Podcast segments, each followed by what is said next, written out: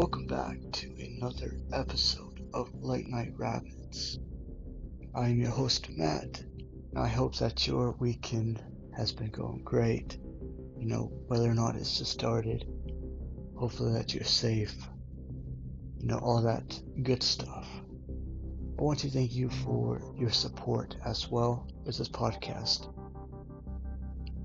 And all that you do to help push this podcast farther.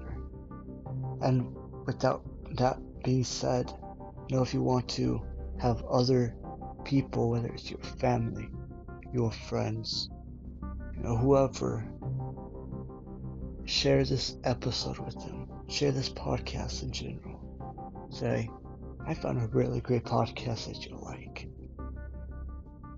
Listen to these episodes because it is what matters most that we grow this podcast farther and farther out all across the world. With that being said, though,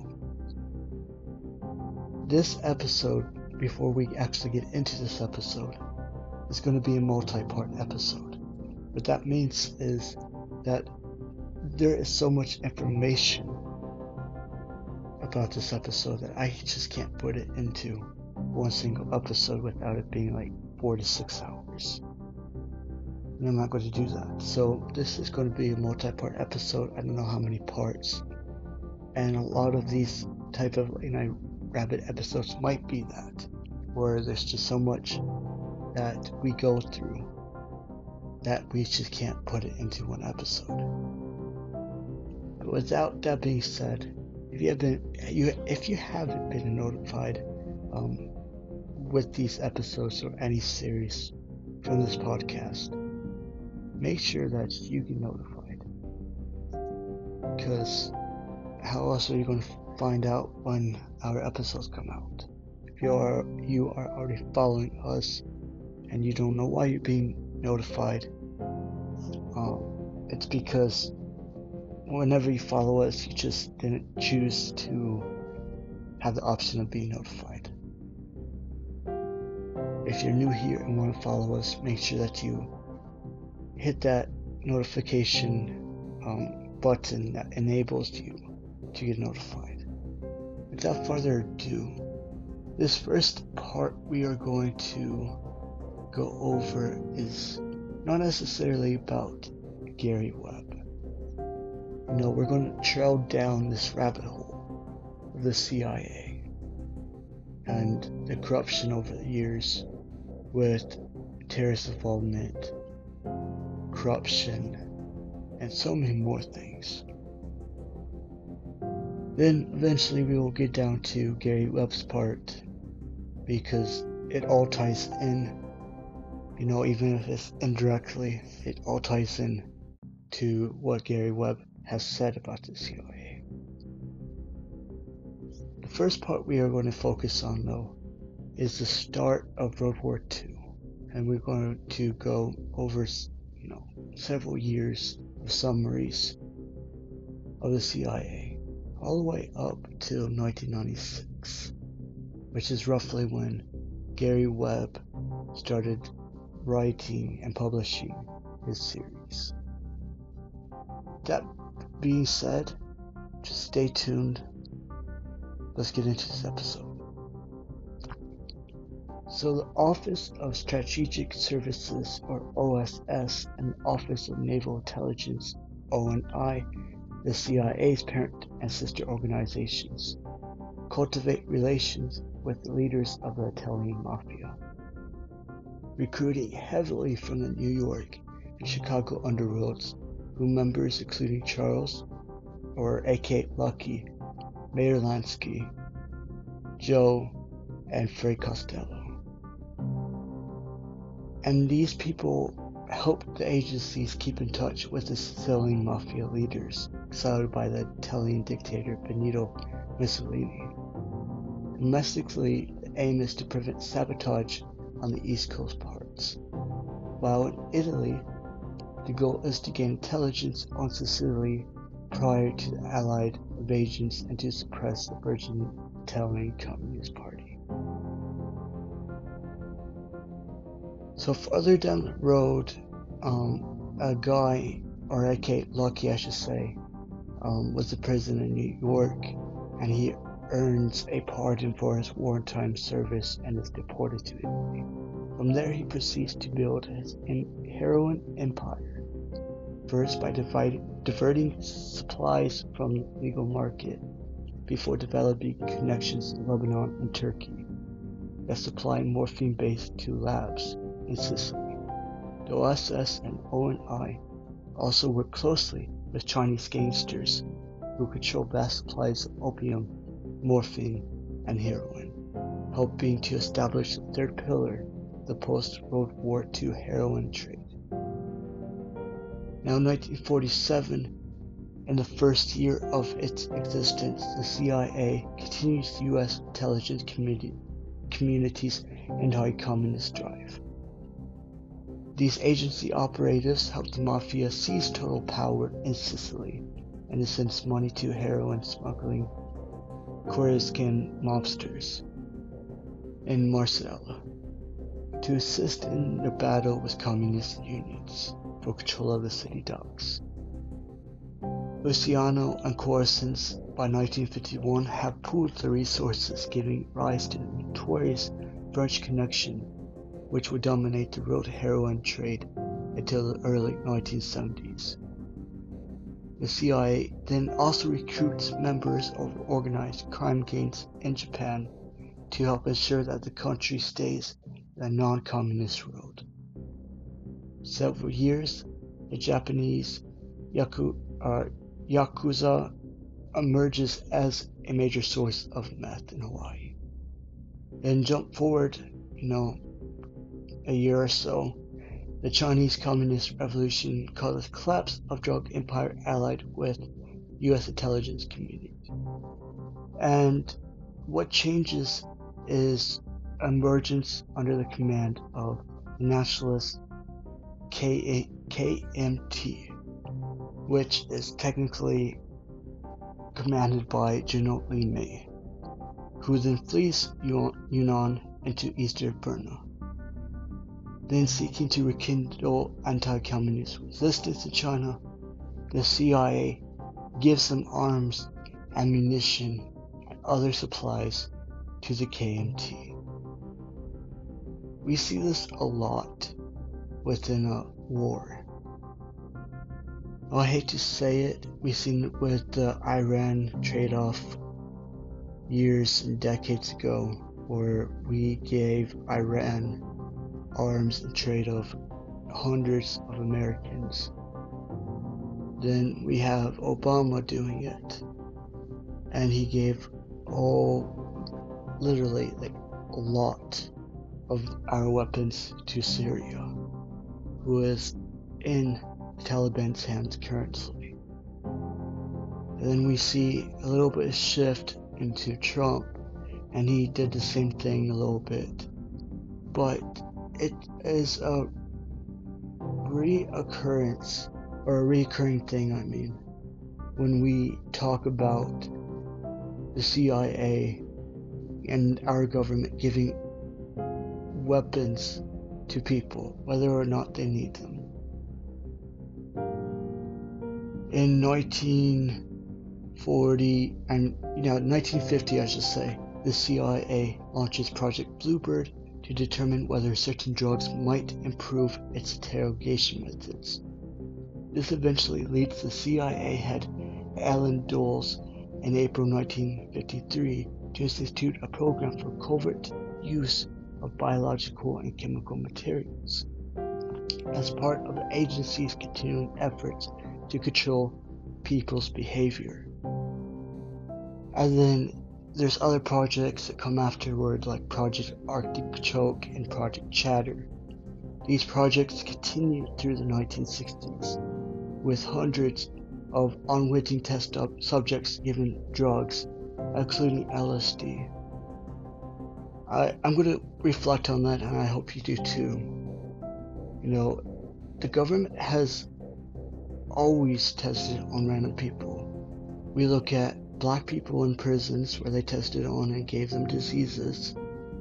Then we have now a kind of a whole new era, you know, where where it actually started with bio and chemical warfare, and okay, we we created that, but it was with drugs because we wanted to control human behavior and see what the result is.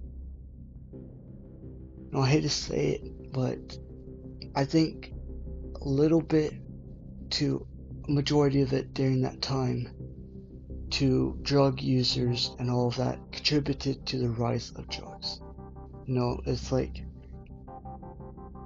you try out a drug for the first time and you like it, and you want more and more and more, and it kind of works the same way, no matter if you want to have test subjects or not. You might just have created a drug epidemic. Now, 10 years later, in support of the US war in Vietnam, the CIA renews old and cultivates new relations with Laotian, Burmese, and Thai, or I should say Thai, not Thai, uh, drug merchants as well as corporate, military, and political leaders in Southeast Asia. Despite the dramatic rise of heroin production, the agency's relations with these figures attracts little attention until the early 1970s. Then in 1967, Manuel Antonio goes on the CIA payroll the first, re- actually, I should say, he was first recruited by the U.S. Defense Intelligence Agency in 1959. Manuel becomes an invaluable asset for the CIA when he takes charge of Panama's intelligence service after the 1968 military coup. This provided our government for covert operations and pretty much facilitating the use of Panama as our intelligence in the United States gathered in Latin America. Then in 1976, CIA Director George Bush pays Manuel $110,000 for his service that he provided to our government. Even though as early as 1971, U.S. officials agents had evidence that Manuel was deeply involved in drug trafficking. Although the Carter administration had suspended payments to Manuel, he did return to the U.S. payroll when President Reagan takes office in 1981. The general is rewarded handsomely for his services in support of Contra's forces in Nicaragua, or Nicaragua. I know I totally mispronounced that. Don't hate me for that, please. And this happened in the 1980s. Then in 1986, Manuel collected $200,000 from the CIA. It seems really shady. I'm just going to throw that out there. And we'll get into a little bit more of some more shady business, obviously, when we reach Gary Webb. But it's shady. They hire a guy that's already suspected of drug trafficking. Lets him go after his services are done. Then is rehired despite his allegations of drug trafficking under the Reagan, Reagan administration. Now let's go to May 1970. According to a Christian Science Monitor correspondent who reported that the CIA is cognizant of, if not party to, the extensive movement of opium out of Laos, quoting that one charter pilot claimed that opium shipments get special CIA clearance and monitoring on their flights southward out of the country. At the time, some 30,000 US servicemen in Vietnam are addicted to heroin. Like I said, I'm not saying this has contributed to the test subjects and the use of drugs that are now illegal, and I guess always have been, um, if you're not the government, you create a bigger problem. Definitely when a lot of servicemen are addicted to drugs, especially heroin. In 1972, the full story of how Cold War politics and U.S. covert operations fueled a heroin boom in the Golden Triangle. This broke when Yale University doctoral student Alfred McCoy published his groundbreaking study called The Politics of Heroin in Southeast Asia. And just like how the government always does when they don't want something coming out, they squash this book. Like literally. They they were like, hey, we're going to seize that book from you. You're not going to even publish that book. You're not going to do anything. And they attempted it. They attempted to do that every single time. In 1973, the Thai national is arrested in connection with the seizure of 59 pounds of opium in Chicago. A CIA informant on narcotics trafficking in northern Thailand, he claims that agency had full knowledge of his actions. According to the U.S. Department, or Justice Department, I should say, the CIA quashed the case because it may prove embarrassing because of Thai's national involvement with CIA activities in Thailand, Burma, and elsewhere. Which makes sense, you know, like I said, it's in government. They don't want you knowing something, they're not going to tell you. They're going to do every attempt to cover it up. And in this case, it was covered up.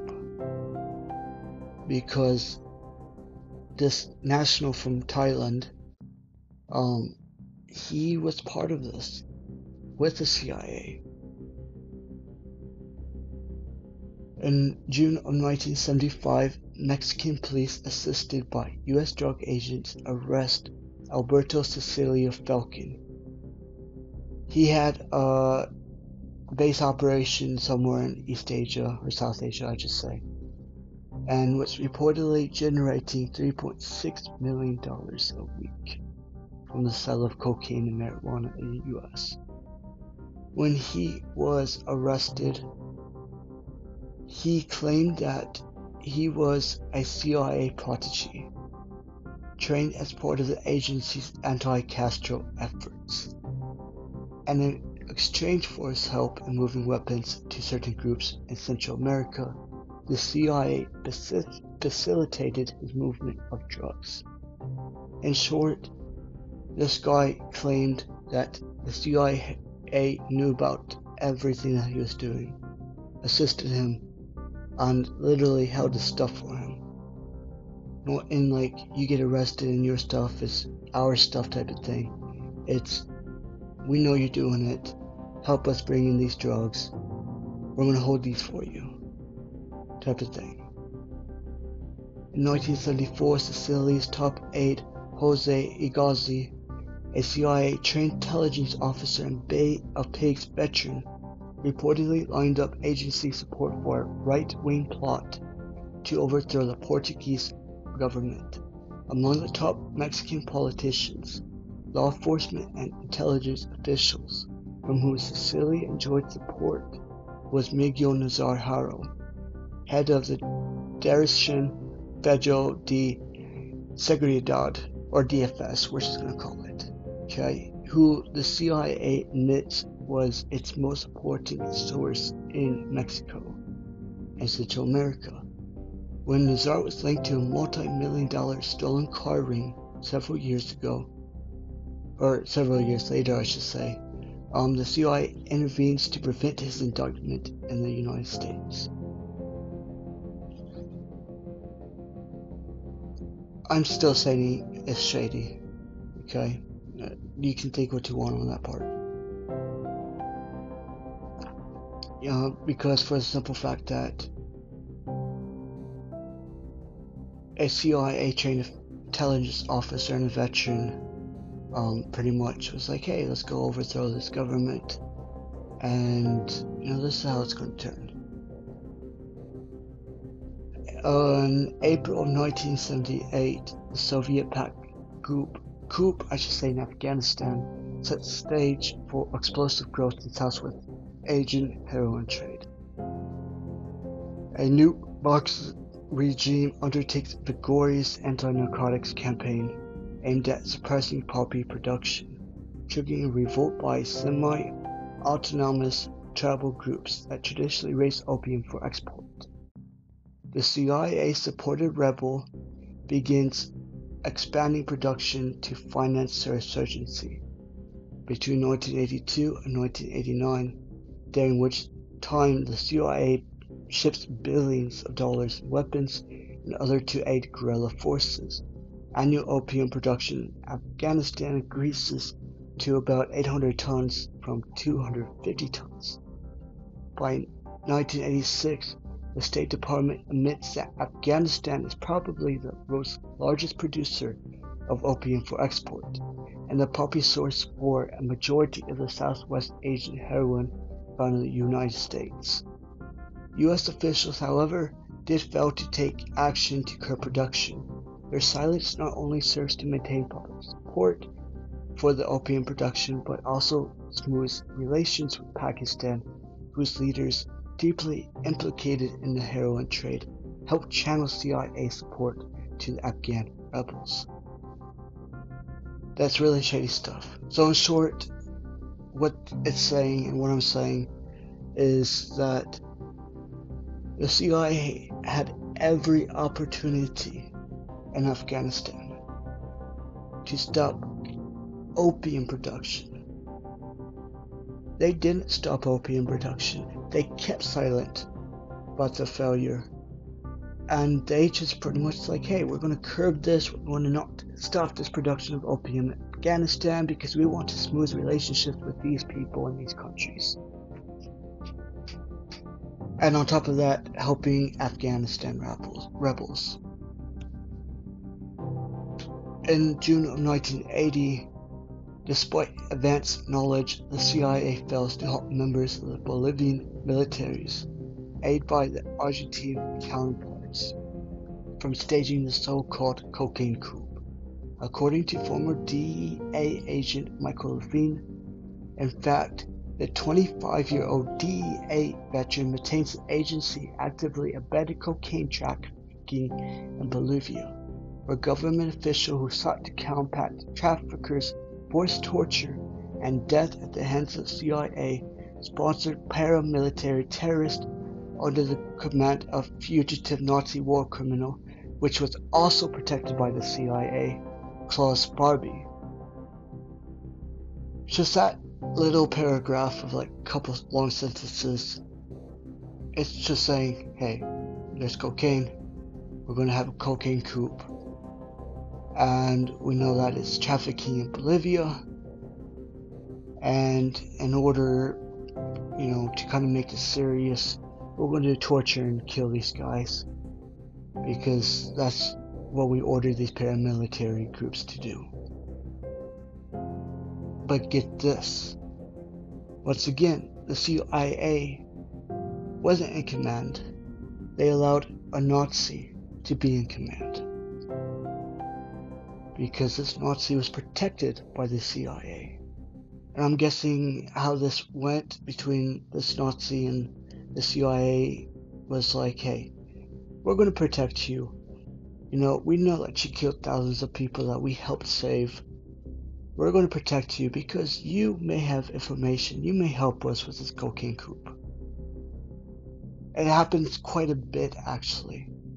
I hate to say how much it happens because it happens so much with our government offering deals and plea deals and you know cooperation tactics for terrorists to help us. And then whenever a terrorist says, "Hey, I'm going to turn against you. Then the CIA is like, okay, do it. And they allow them to do it. It's, it's uh, I'm not saying Osama bin Laden was like that, but it's like that.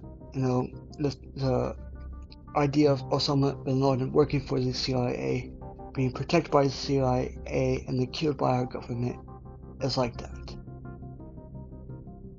On February 1985, DEA agent Enrique or we're just going to call him Kiki, is kidnapped and murdered in Mexico. The DEA, the FBI, and the U.S. Customs Service investigators accused the CIA of stonewalling their investigation. And what that means, in short, is the CIA is just like, hey, we're not going to provide the information, we're going to destroy any evidence, we're not going to help our own government out with your investigation. That, that's pretty much what they did. Um, U.S. authorities claim the CIA is more interested in protecting assets, including top drug trafficker and kidnapping principal Miguel Angel Felix Gallardo. In 1982, the DEA learned that Felix Gallardo was moving $20 million a month through a single Bank of America account, but it could not get the CIA to cooperate with this investigation. Felix Gallardo's main partner is Honduran drug lord Juan Ramon Mata Ballesteros, who began amassing his $2 billion fortune as a cocaine supplier to Albert, I should say Alberto Sicilia Falcon. And Mata's air transport firm SETCO receives $186,000 from the United States Department uh, to fly humanitarian supplies, quote unquote, to uh, Nicaraguan, like I said, I'm going to pronounce that word, sorry about that, um, Contras. So we're just going to say Contras is from that area, um, from 1983 to 1984. Um, accusations that the CIA protected some of Mexico's leading drug traffickers in exchange for their financial support of the Contras are leveled by government witnesses at the trials of Camarena's accused killers. Let me read that last sentence for you. The CIA is accused of protecting some of Mexico's leading drug traffickers in order to get financial support of the Contras. And I'm going to point this out when we talk about Gary Webb you know, through 1996 and beyond, you'll hear Contra from the same area. You're going to hear how the CIA helped Contra out, and Contra helped the CIA out. So we're now getting to the Contra part, but we're not just exactly there yet. In January of 1988, um, it was decided that he has outlived his usefulness to the Contra cause. The Reagan administration approves an indictment of um, Noriega on drug charges. By this time, U.S. Senate investigators had found that the United States had received substantial information about criminal involvement on top Panam- uh, Panamanian officials for nearly 20 years and done little to respond. So we're kind of going back to the Panama stage. Now, I guess they just rather focus on that. But who knows? In 1989 of April, the Senate Subcommittee on Terrorism, Narcotics, and International Communications, headed by Senator John Kerry of Massachusetts, which yes, John Kerry still in the government, um, issues its 1,166 page report on drug corruption in Central America and the Caribbean. The subcommittee found that there was substantial evidence of drug smuggling to the war zone on the parts of individuals, contras, contra suppliers, contra pilots, mercenaries even, who worked with the contra supporters throughout the region. U.S. officials, the subcommittee said, failed to address the drug issue for fear of jeopardizing the war efforts against in country countries where Contra groups are. The investigation also reveals that some senior policymakers believed that the use of drug money was a perfect solution to the Contra's funding problems. You know, in short, the United States government knew about this huge drug smuggling through the war zone type of thing and did not address it. In January of 1993, Honduran businessman Eugenio Molina Osorio is arrested in Lubbock, Texas for supplying $90,000 worth of cocaine to DEA agents. Molina um, told judge that he was working for the CIA, to whom he provides political intelligence for. And like I said, we've seen this before, you know, years before this, uh, with the other drug smuggler guy. So it seems like, you know, the government's pitting these drug smugglers, even though these drug smugglers are helping them. Shortly after, a letter from CIA headquarters is sent to the judge and the case is dismissed. Quote unquote, I guess we're all aware that they, or aka the CIA, do business in a different way than everybody else, the judge notes. So he pretty much said, no, the CIA works for our government, but they don't work for our government because they do whatever they want. They're going to protect these people. And in this case, the CIA was like, hey, he said he's part of the CIA. We got to get in here and we got to stop this before anything else gets out. That's what the CIA did. The CIA operated outside of the United States government and, you know, that whole chain of command type of stuff and said, we're, we're intervening here. We're the government. We may not act like the rest of the government, but this guy knows that he works for us. We know that we're taking him into our own hands. Molina later admits his drug involvement was not a CIA operation, explaining that the agency protected him because of value as a source for political intelligence in Honduras. This was the first time a drug smuggler that the CIA pinned that was working for them retracted the statement. It's like you go, to, you know, you're a serial killer, you finally get caught, and you're working, like, let's say, for uh, a undercover, I guess, government operation of sort. And you're like, hey, I know that I was working for the government. I can tell you way more. It, it seems like that as he recanted his statement. It, it's something that's actually very similar within the government. That if someone is working for the CIA, the FBI, or whatnot, it seems like a recant of the statement. And like I said, that's what Molina did.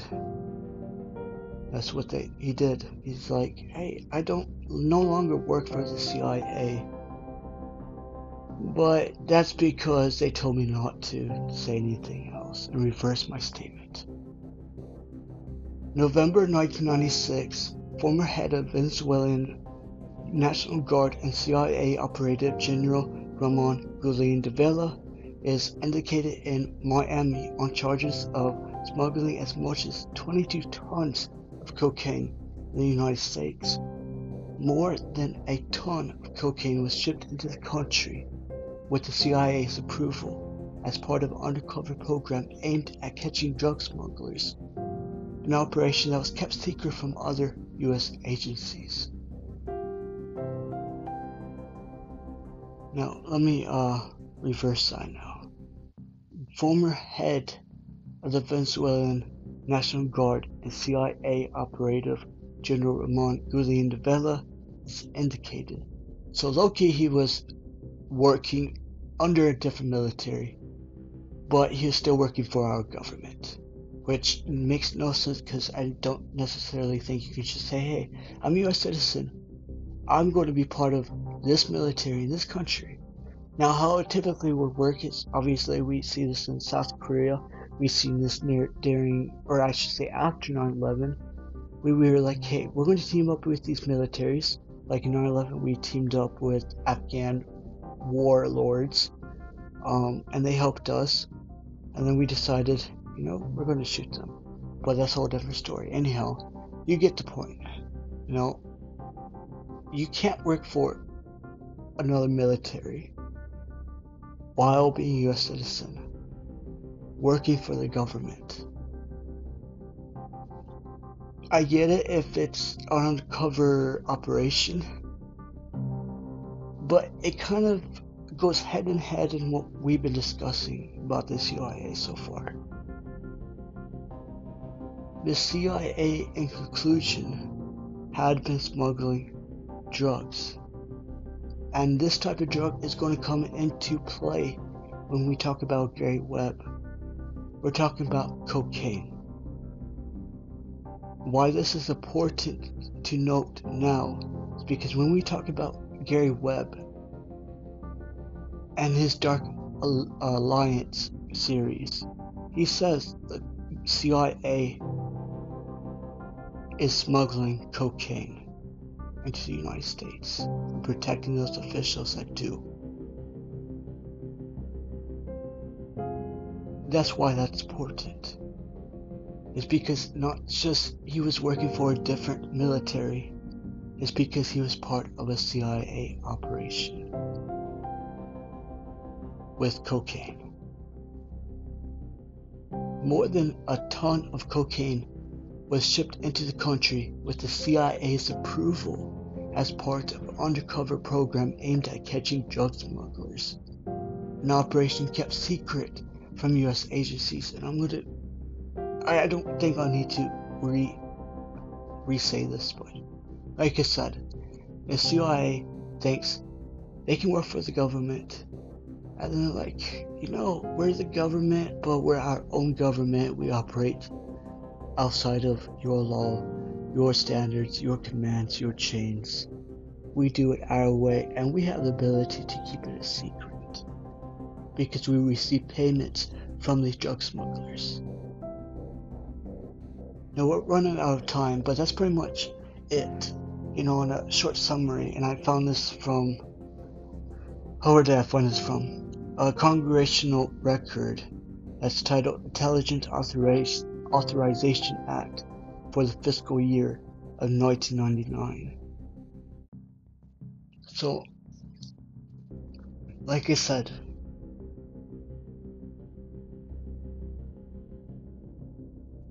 the CIA is corrupt. I don't know if they still are, but they probably are doing some shady stuff under everybody's noses. If they've been doing this and I I'm not saying that they still are, but when we get into Gary Webb, he supposedly committed suicide in 2004 as he was still writing but that's the CIA.